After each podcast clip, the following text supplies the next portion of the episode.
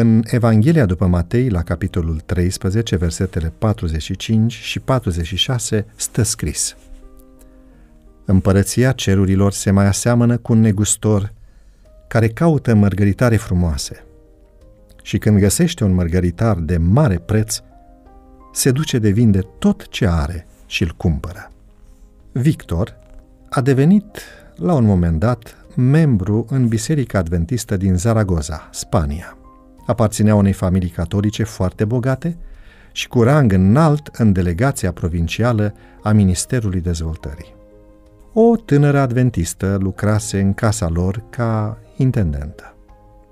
Victor, care era un tânăr curios, un căutător de perle rare, a dorit să știe mai multe despre credința unică a fetei care nu lucra sâmbăta.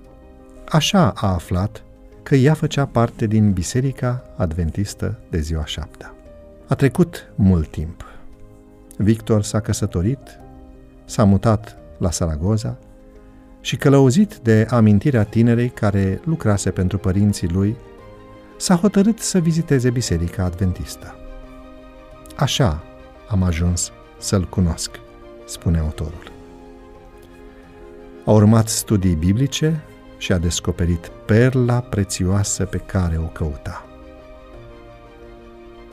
Atunci au început problemele. Soția i-a întors spatele și, fiind sfătuit greșit de duhovnicul său, el a divorțat. Pe plan profesional, nu i s-a permis să aibă sabatul ca zi de odihnă și a fost demis. Ca o încoronare a tot ceea ce se întâmpla, pentru mulți dintre prietenii săi a încetat să mai fie un om onorabil. Plătea un preț foarte mare pentru a deține mărgăritarul de mare preț, dar el nu a ezitat. A acceptat adevărul, a cumpărat perla dorită și a vândut în schimbul ei tot ce avusese: căsătorie, familie, prieteni, poziție socială. Noi trebuie să căutăm mărgăritarul de mare preț, dar nu în târgurile lumii sau pe căi lumești. Prețul pe care ni se cere să-l plătim nu constă în aur sau argint, pentru că, de fapt, aurul și argintul aparțin lui Dumnezeu. Trebuie să abandonăm ideea că avantajele temporare sau spirituale vor putea să câștige mântuirea pentru noi. Dumnezeu cere ascultarea noastră de bunăvoie. El ne cere să ne părăsim păcatele.